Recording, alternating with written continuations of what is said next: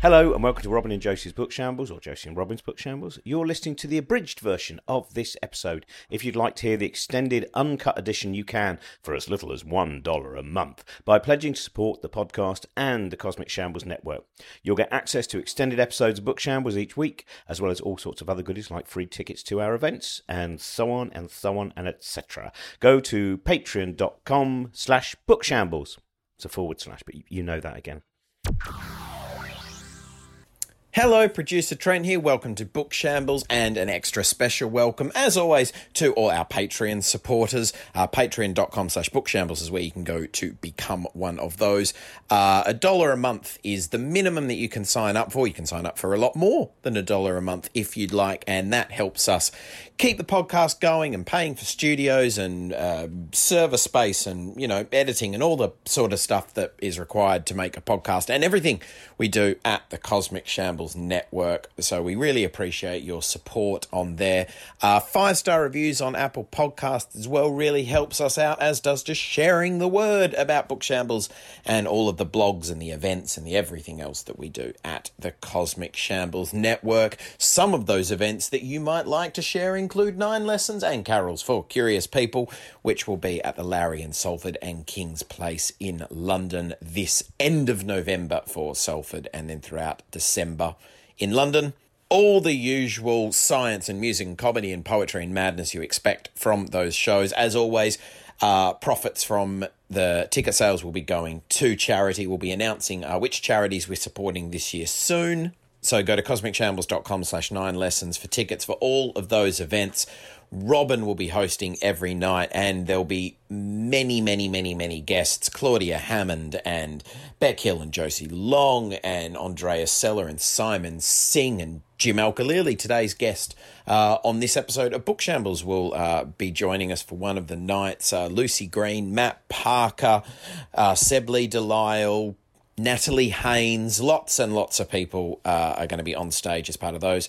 Check that out. Uh, May 17, 2020, next year, is Sea Shambles at the Royal Albert Hall. Robin and Helen Czerski and Steve Backshall will be anchoring that, uh, pun intended, with lots of amazing special guests. That is going to be uh, a massive show. You might have seen uh, one of our tweets uh, this week that we've just been at the hall last week for our first major production meeting for that show. Uh, and it's always nice at those production meetings because we we talk about what the show's going to be, and you've got lots of uh, kind of Albert Hall. Uh, production managers and technical people, and they sit there and they look and you go, "You're doing what now? You okay? No, fine. Let's do that." That's a thing that normally happens in this very historic and prestigious building like last time uh, when we had the first meeting for uh, Space Shambles, and we had to have a very long discussion about how to winch a pie out of the middle of the dome. Um, that was apparently a discussion they'd never had before. Anyway, tickets for that are cosmicshambles.com slash sea shambles. Come along to that. We'll also be at the Norwich Science Festival with a couple of shows, so check that out. Signals is on tour with us and Footprint Theatre. Uh, CosmicShambles.com slash signals is where you'll find out all the dates for that going to Newcastle and York and Sheffield, amongst other places. Robin Ince on tour in November with Chaos of Delight also going to Newcastle, uh, but also going to Edinburgh and Glasgow and Exeter and Penzance and Shoreham and Southampton. Uh, lots of places on that tour. Check out those dates at robinince.com. Uh, and something else uh, I always forget to uh, not plug, but kind of mention uh, on these admins for those of you that don't just keep hitting that skip button.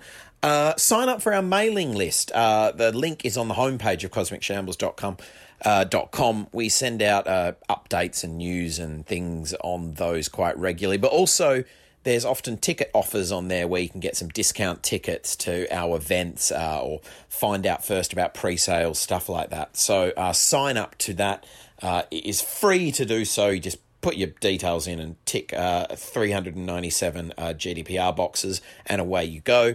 And also, uh, we keep getting uh, messages and tweets about uh, uh, people wanting to know where they can get the reading lists of things that are mentioned in each episode. If you aren't aware of that, go to cosmicshambles.com slash bookshambles, pick the episode that you want to get the reading list for, and uh, they're attached. They're little drop-down boxes for each episode. So for this one, just go to the, the Jim Al-Khalili page within Bookshambles on the website, and there'll be a reading list of everything that Robin and Jim and Beck have recommended, and the same for every episode we have ever done. And then you can go off and get said book at your favourite uh, bookshop, independent bookshop, uh, massive online chain, Oxfam, wherever you get books. So, on to this week's episode now. Uh, this is Robin and back in the studio again with physicist and now science fiction author, Professor Jim Al Khalili. Hello, welcome to Josie and Robin's Book Shambles. Uh, Josie is away as usual, and uh, Beck Hill is Josie Long as usual. I mean, really, we, Long. we will be, be changing. She will be eating apples throughout the podcast. um, and we're joined by Jim Al who is uh, best known, obviously, for a lot of the, the work on Radio 4 as a science lecturer and also for, for his many different books looking at ideas of black holes and quantum mechanics, but now has written a work of science fiction, uh, which is called uh, Sunfall, and it is one of those books where we start off where the world is going awry. da-da-da. And so, you know, we go straight in that, that book. We, we, we, we go to various different characters, uh, scientists, pilots, etc. And we're given this different, well, different sense of something is going wrong Yes. the magnetosphere, etc. Now, the first thing I want to know is so why did you start with some of these ideas wanting to deal with them in a non-fiction way and then thought, "Do you know what?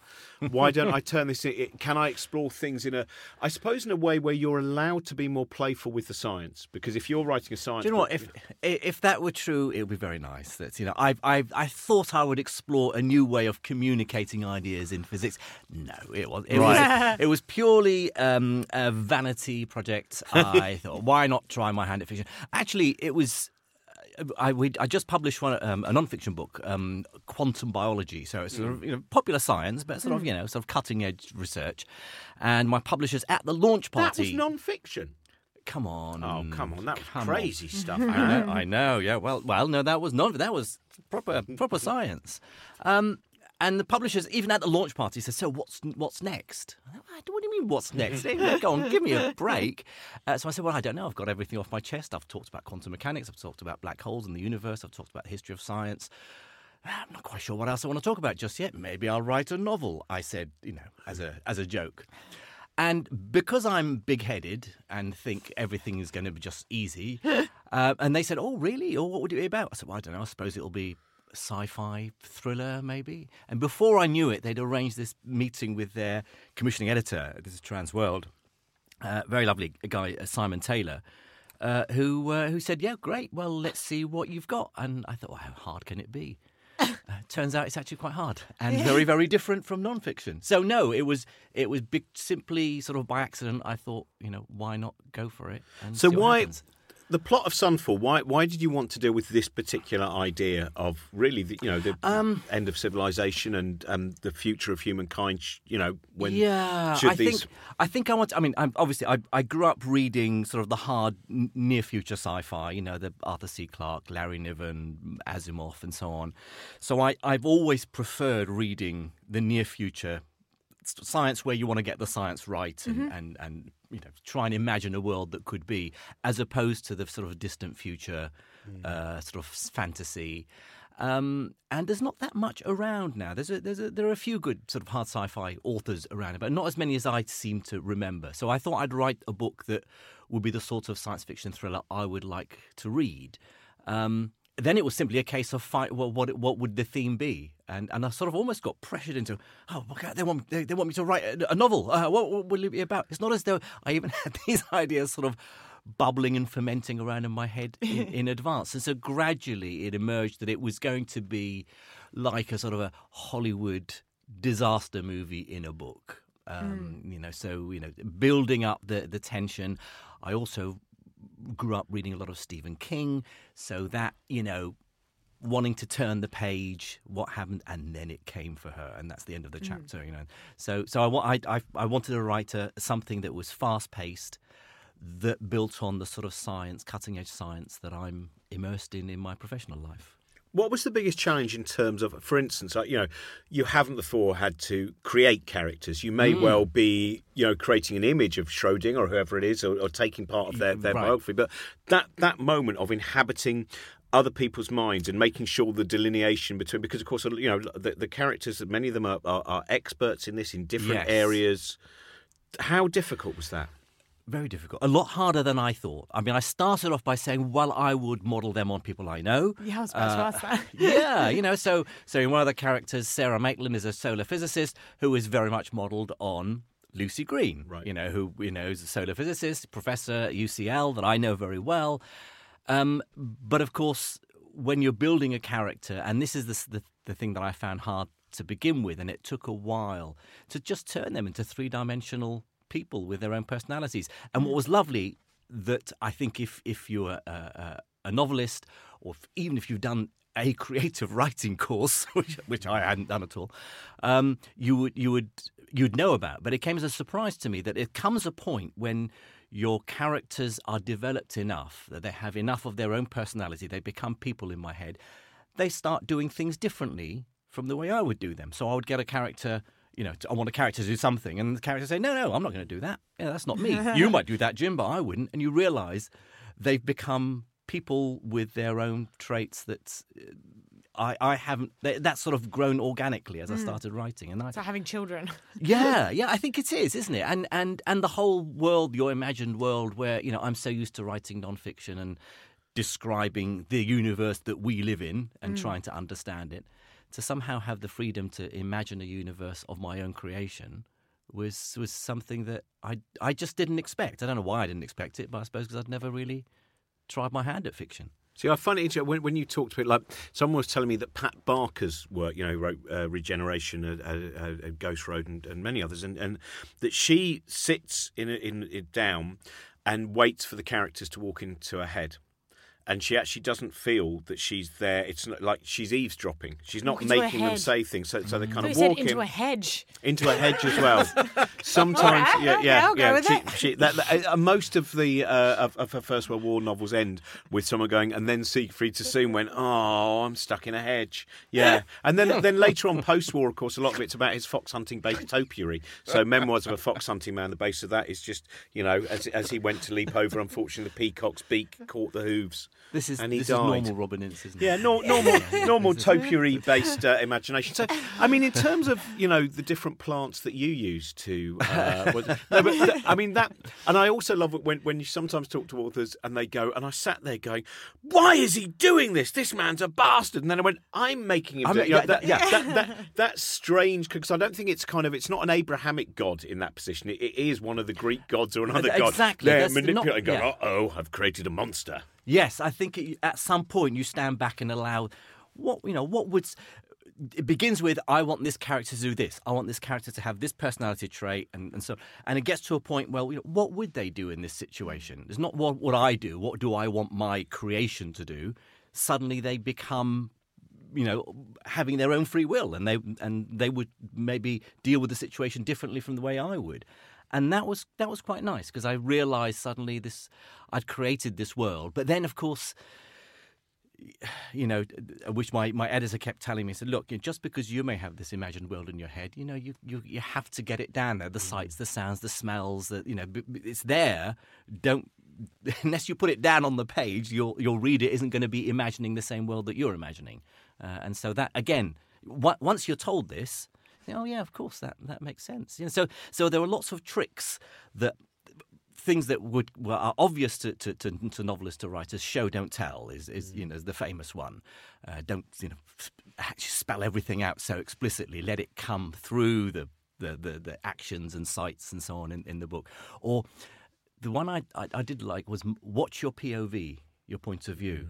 You know, this, you know you're, you're seeing you're seeing the world through one of the characters one of the protagonist's eyes uh, and and then someone else suddenly felt angry. And well, how do you know they felt? They may have looked angry. How do you know they felt angry? You can't you can't suddenly jump and have the camera seeing out of their eyes. You can do it in the next chapter if you want, but this chapter you're seeing the world through. So, uh, and I thought, well, you know, really, is that uh, an issue? And my editor Simon said, a reader may not appreciate that that's what you've done, but it would still jar with them. It would mm. still seem awkward. So, yeah, th- those things all sort of gradually, you know, I picked up. It was a very steep learning curve to the point where I now feel, oh, maybe I've learned enough. I might write another one one day. Yeah. what was your favourite lesson that you learned? Like, what's the was it that one or was there anything um, that you um, went, oh? My my favourite one was that the character that I start off with thinking that's going to be the main character that the reader's going to empathize with and really like isn't necessarily the one that ends up being the one that everyone likes.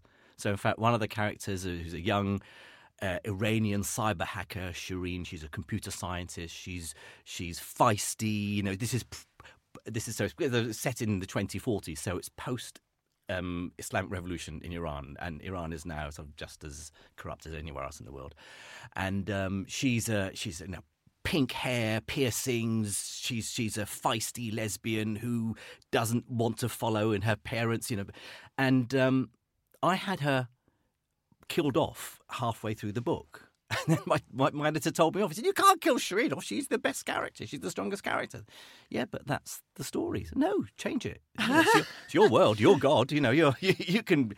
And, and I want. I think she should uh, say. So she she became the strongest character in the book, completely unexpectedly from. I thought she was going to be a sort of a proliferate sort of on, on That's interesting. Andy Weir said the same thing with his last book, I think it was Artemis, that uh, about halfway through the book, he suddenly went, Oh, that very minor character, I've just realised is actually the main character. yeah. And I need to oh. now start because this is the perspective that I want to deal with. And, and he, yeah. so so a lot of the, the people who had been the leads suddenly just kind of, yeah, went, Oh, no, they're, go, they're going yeah, now. Yeah, because I read I'm Artemis. Yeah. I never would have thought, I would have just assumed that, that she was the. No, she, she, was, she was going to be this kind of, you know, little bit of an extra kind of, you know, flourish yeah. Within the book. And then he went, "Oh no, this is far more hmm. interesting. Mm. The, the, the, this plot." also, right. I like to think that God has an editor.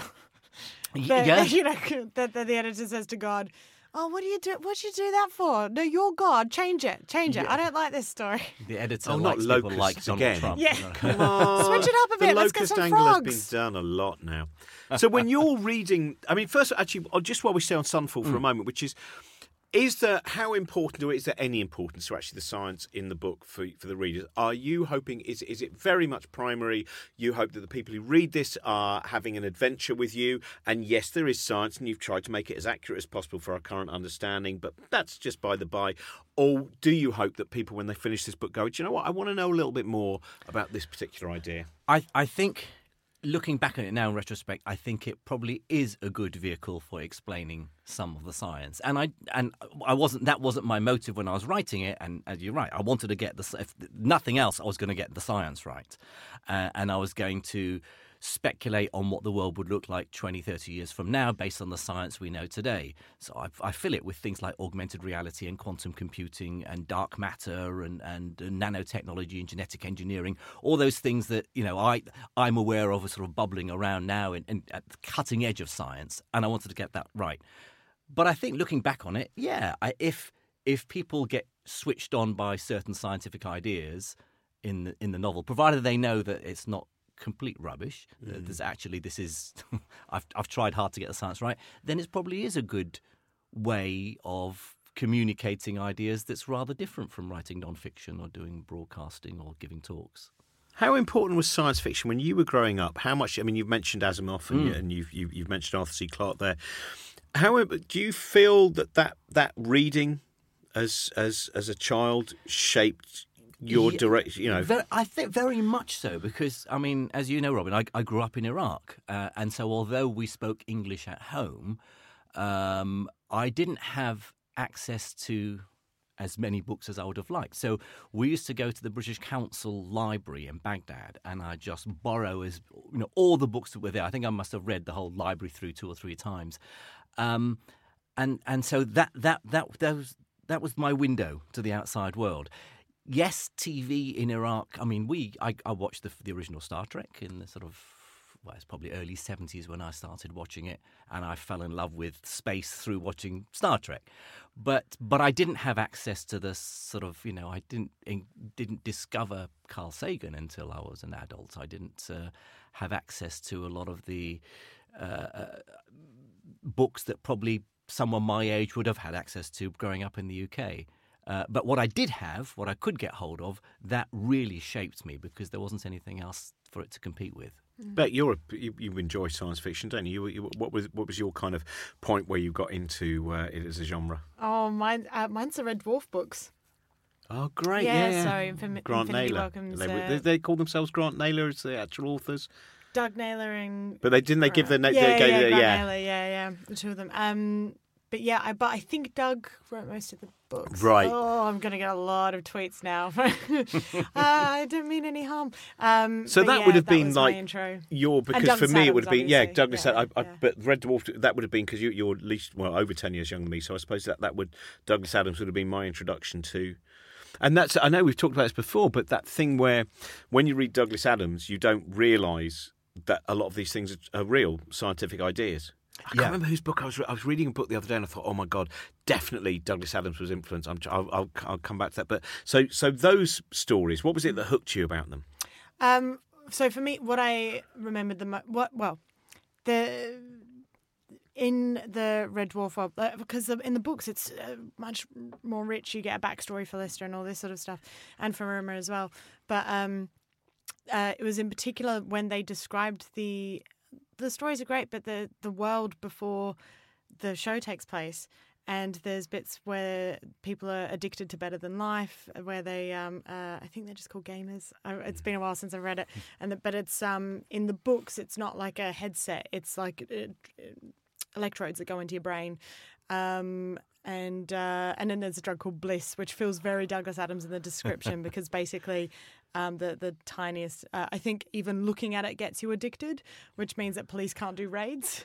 Right. so it's, it's just a really nice uh, thing. But um, yeah, I, I think it's just the taking modern stuff now. So at the time, it was when video games were becoming, the home consoles were becoming bigger and bigger, and, and everyone was talking about them getting addictive and all this sort of thing. So then linking that to like, oh, yeah, in the future, maybe video games are so addictive, they're essentially drugs. And, you know, then how would you look at people? And then what, at what point do you need that escapism so much that real life is that bad? And I just find that real human aspect of um, just taking what the today's problems are, looking at them in the future. Because when you look into the past, they're still there. They just had different. But that's the th- thing about science fiction. You f- you forget the best science fiction writers are, are, commenting on all sorts of ethical and moral issues. They're not just talking about shiny, gee whizzy bits of tech and spaceships and aliens. Mm. They're commenting on things that that you know that have real sort of deep philosophical implications. Yeah, I remember like Robert Heinlein, someone I read. I mean, I,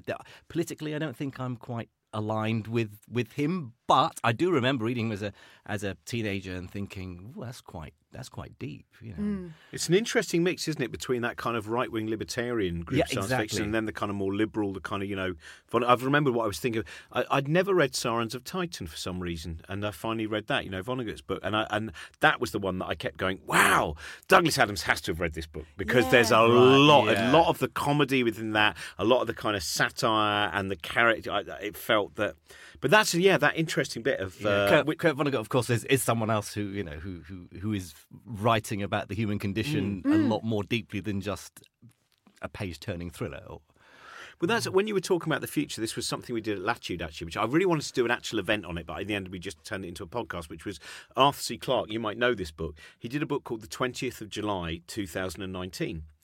And I I, I, asked, it. I I said, haven't please, can it." we do a panel because it's the only, it's the perfect day to do it. And, and instead of doing the panel, so we we did a, I interviewed Helen Czerski and and Suzie Imber and, and Kev Fong and various others, and. Uh, but it's such an that bit of predicting the future. So when you are, like as you were saying, you're looking at kind of nanotechnology and you're looking at all of those different ideas into virtual reality.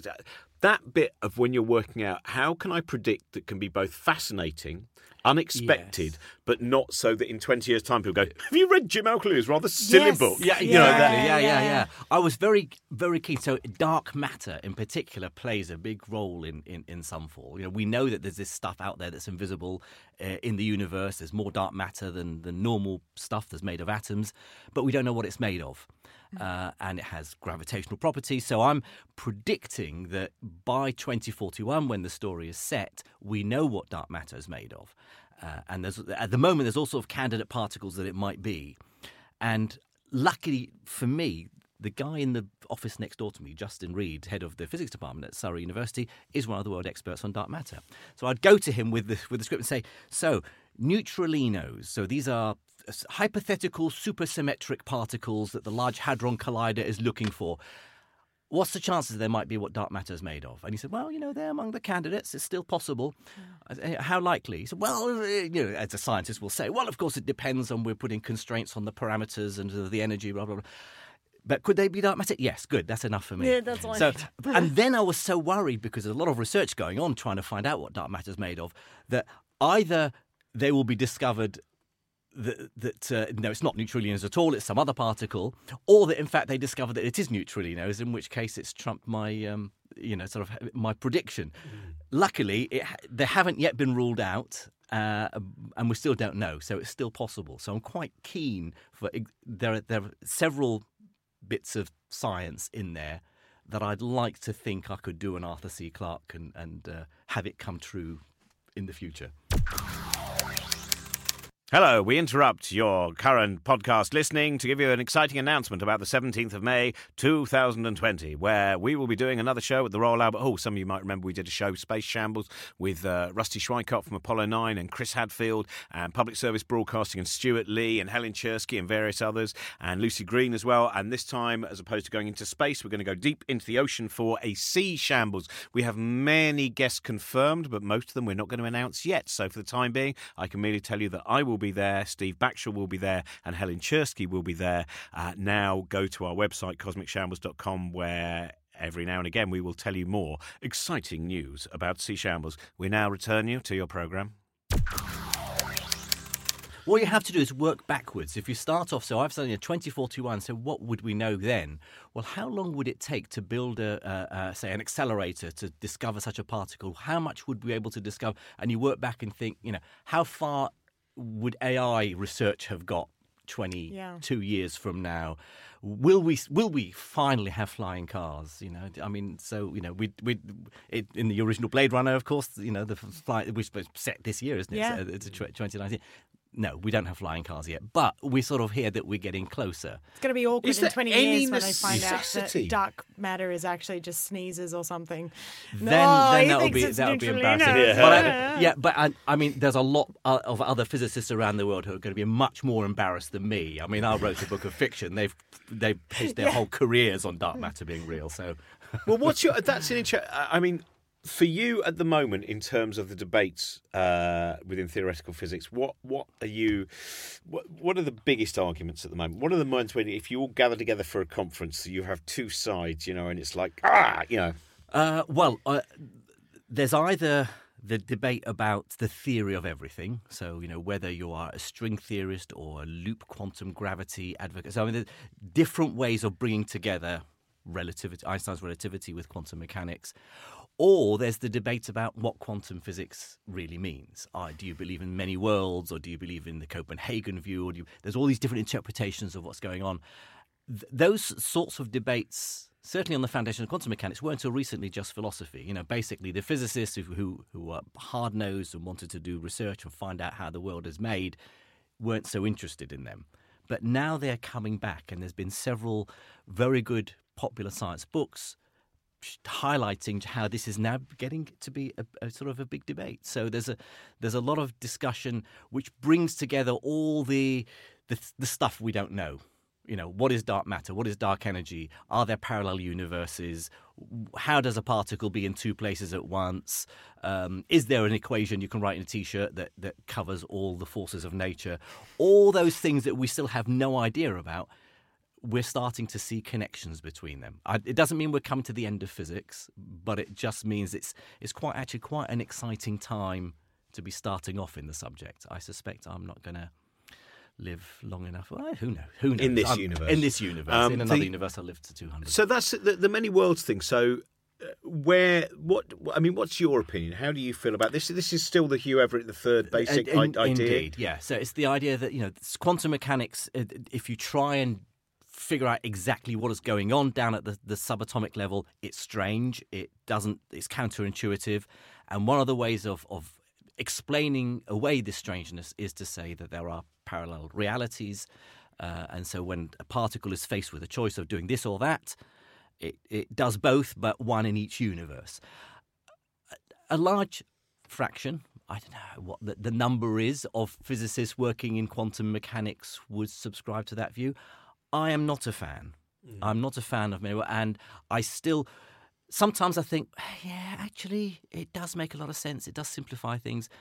But more often than not, I think to explain away the strangeness in our universe by subscribing to the idea that there are an infinite number of other realities is just too big a price to pay metaphysically. I'm just not prepared to accept. Th- th- there are other realities that we can never um, sense or deal with simply to s- solve the problem of the strangeness of, of quantum mechanics. So I have a. I feel there's just one universe. There's something going on. Nature behaves in a certain way. We haven't figured out how it does things. We have a, a sort of a, an, an, uh, an embarrassment of different interpretations. Any one of them could be right. They might all be wrong, but they can't all be right. Nature behaves one way or the other. We just don't know which way it is yet. So, could you give us an example, maybe two examples? Uh, One which is something which has has now made the journey from philosophical to physics, and then something that's gone the other way, something which has gone from physics to yeah. perhaps a return to the philosophical. Right. Well, on the first one, philosophy to physics, I guess it's something like the origin of the universe. Uh, until a few decades ago, you'd ask a physicist, you know, how, how is all the stuff in the universe made? Well, it all came from the Big Bang. Yeah, but how did the Big Bang happen? It just happened. We don't know. That's metaphysics. We can't possibly even address that question. That's the laws of physics break down. It just happened now physicists are starting to think about what is it that caused our universe to appear? Did it pop into existence from some higher dimensional multiverse? Ideas like inflation theory that are still very abstract, still don't have experimental evidence to prove that they're right. But at least physicists are now, I mean, what came before the Big Bang is actually a part of research in theoretical physics. It's respectable now. In terms of what's gone the other way, I'm not sure really. I'm not sure that um, th- there are there are ideas that go out of fashion uh, in science, and there are scientific theories that are simply, you know, they come to the end of their life, and you, you, someone carries out an experiment and says, "Well, actually, that was wrong." Okay, and then you ditch it. So it, it doesn't even live any longer in the metaphysical world. It's just trashed because we've shown that isn't the way that the universe is. So theories and ideas last for as long as they still make predictions and they still work. Uh, as soon as they've passed their sell by date, you, you throw them away. They may still serve as a rough approximation. You know, Newton was more or less right about gravity. He wasn't completely right, but it's it's useful. It's enough. It's enough. It's enough to get the Apollo mission to the moon and back. They didn't have to worry about Einstein. Are physicists fans of magicians? I just think like if you try if you want to know how everything works. Well, I well, um, I mean, I can speak personally. I love. I love watching magicians, but then I also love Penn and Teller because they'll they'll Tell explain yeah. how it's done. For me, as long as I can, I mean, I'll I'll, I'll watch a, a conjuring trick. As long as I can figure out a way that it was possible, I'm happy. I don't care if that is the correct way, as long as I know that okay, that, that yeah, that's- but do, that's when you work it out, do you work it out by going, "Oh, I see how that's possible"? Magic. That's a very bad That's bad. out, isn't it? Yeah, Yeah. that- so, yeah, so no, it has I- to be better than that. You're not It allowed has, to be, say it has to be better than that. they magic. obviously have a gift. You don't Yeah. kind of get to that because there's a good I- exhibition at the Wellcome Collection at the moment. Any, anyone who's coming into London or lives in London, have you, have you been to it? No, it's on my list. I've got to it when I get back from it starts off. The first room is all about psychic mediums and those those two sisters who crack their toes, to, and it shows you various different kind of some lovely, you know, very old film of uh, someone revealing the tricks. You know, so it's old silent movies of, of, of someone The revealing. and- master and then, magician, but in the old days. yeah, and it's just, and I love, you know, when you watch, like, it's got one of those tricks where you go, how do they do it? How do they do it? You go, oh, literally, like, they made the cigarette disappear by dropping it. That was all. But you're distracted, and you Yeah. watch it, and it's done so perfectly. But it's it's an interesting. Uh, take that. I wanted to ask you about because your new show at the Edinburgh Festival is all Yes. about time travel, Yes.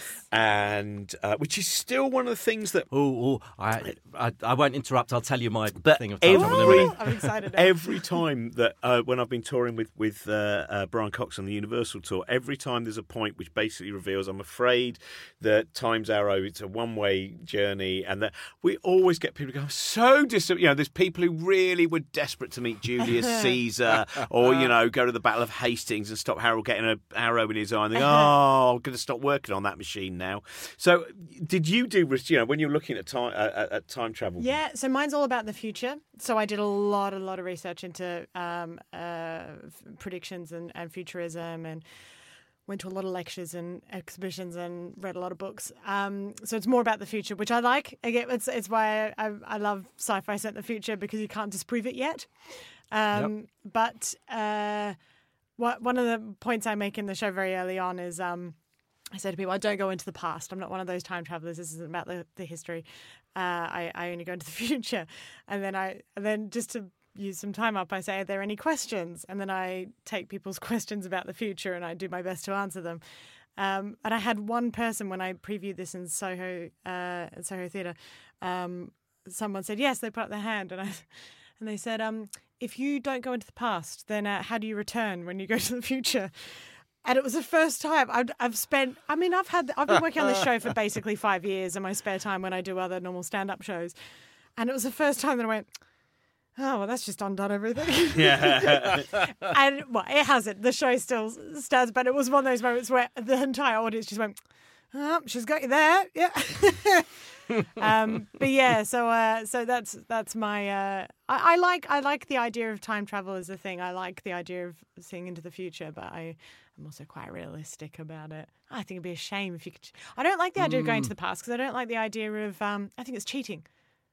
I don't like the idea that you could go back and change something because it's. Well, then what's the point?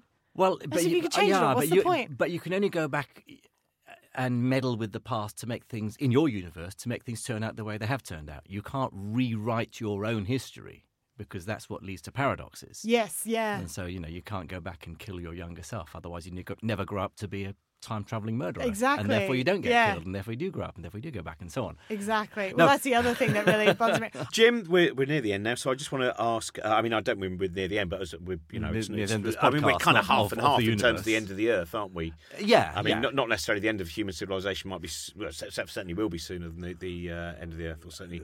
But we're talking about this Yeah, but we're talking be about the podcast Okay. anyway. So the uh, I j- I just you know your greatest inspirations in terms of. Uh, it doesn't just have to be science fiction. Though I would love to know what you would recommend others to read. You know, those who science fiction is.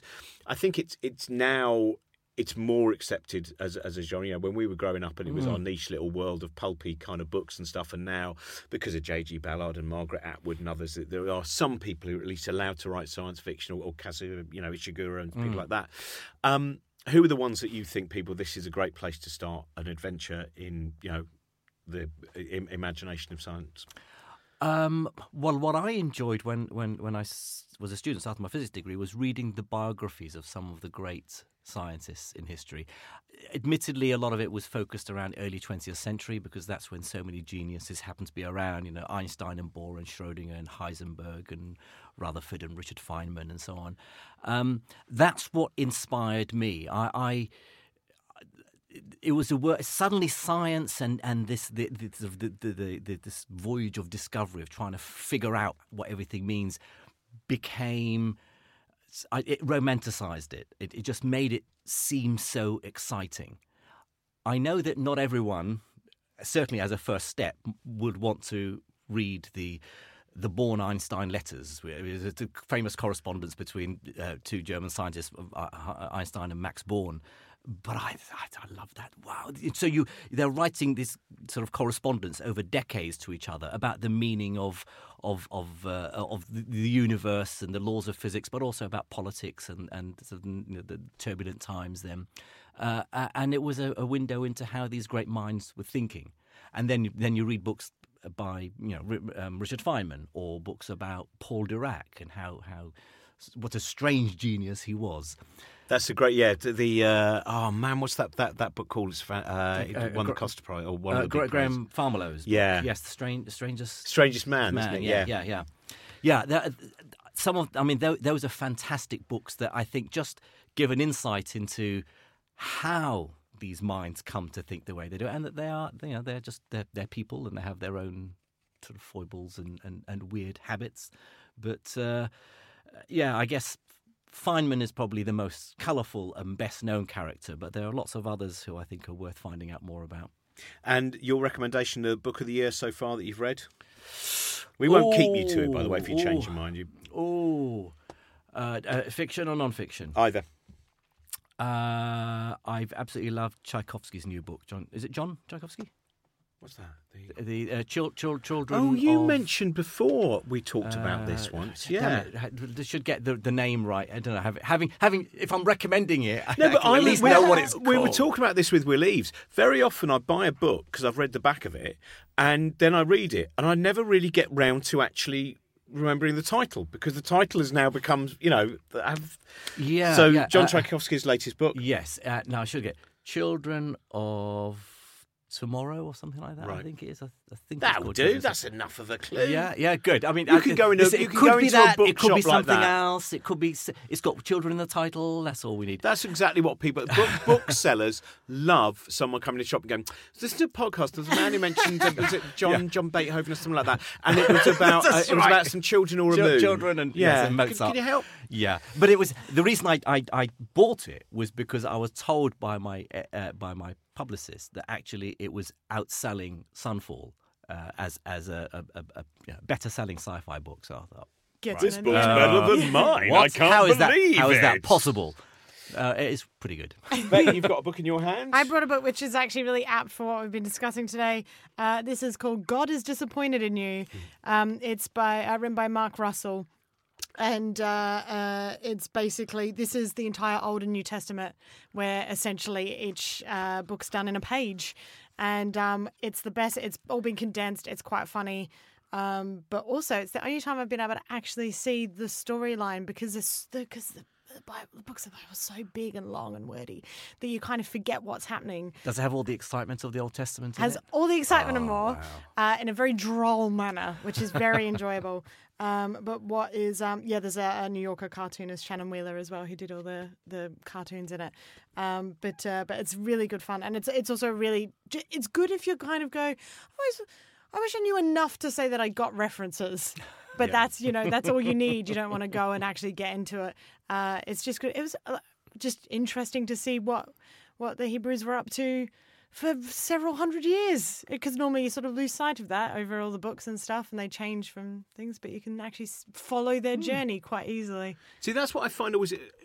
You know, eh, someone like Richard Dawkins will quite often go, obviously, the Bible is a very, very beautifully written book. And I find it, frankly, turgid. Nah, nah. You know, I do like the Book of Revelation. I, I got a special little Everyman's Library version of that. And, uh, I mean, that's cracking. That is, you know, it's good enough for Johnny Cash to use it in some of his recordings. and, uh, well, there is still, we've mentioned this before on the show, but there is, you can get an audio book, which is uh, Johnny Cash reading the whole of the New Testament.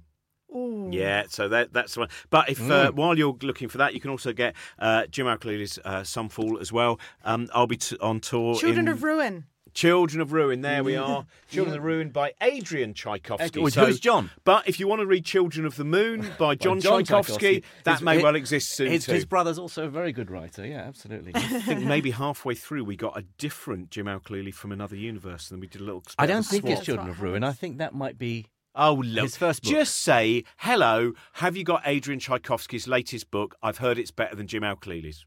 We, to be honest, you've damaged your sales. This was not considering you were doing this to Yeah. promote your book. It's a bit of a disaster. Let's get Adrian on. Whoops. Yeah, I definitely want Adrian. In fact, I don't know where I'll put this out, will we? Nah. Damn it. um, and I'll be on tour. Uh, go to cosmicshambles.com where you also find out loads of different things about other things that we're up to as well. And our Christmas shows in uh, Salford and London. And uh, I'll be on tour with Brian Cox and on my own uh, throughout the autumn. So go to cosmicshambles.com and you'll find out about lots of other things about all our other guests as well. Thank you. Bye bye. Thank you very much for listening. Thank you for your support, uh, sharing the show online, pledging at Patreon, cosmicshambles.com or patreon.com slash bookshambles for all the information. Hope to see you on one of our various tour dates somewhere. If you're listening to this on the day of release, perhaps we will see you tonight at the British Science Festival, uh, where uh, I will be on a panel about using science in fiction and entertainment uh, with people like Jon Spooner, uh, who also, by the way, has got a, a, new podcast out about space and stuff. Kevin Fong's a guest on that. You could uh, go and check that out. This podcast is part of the Cosmic Shambles Network. Josie Robbins' book Shambles was produced by Trent Burton of Trunkman Productions.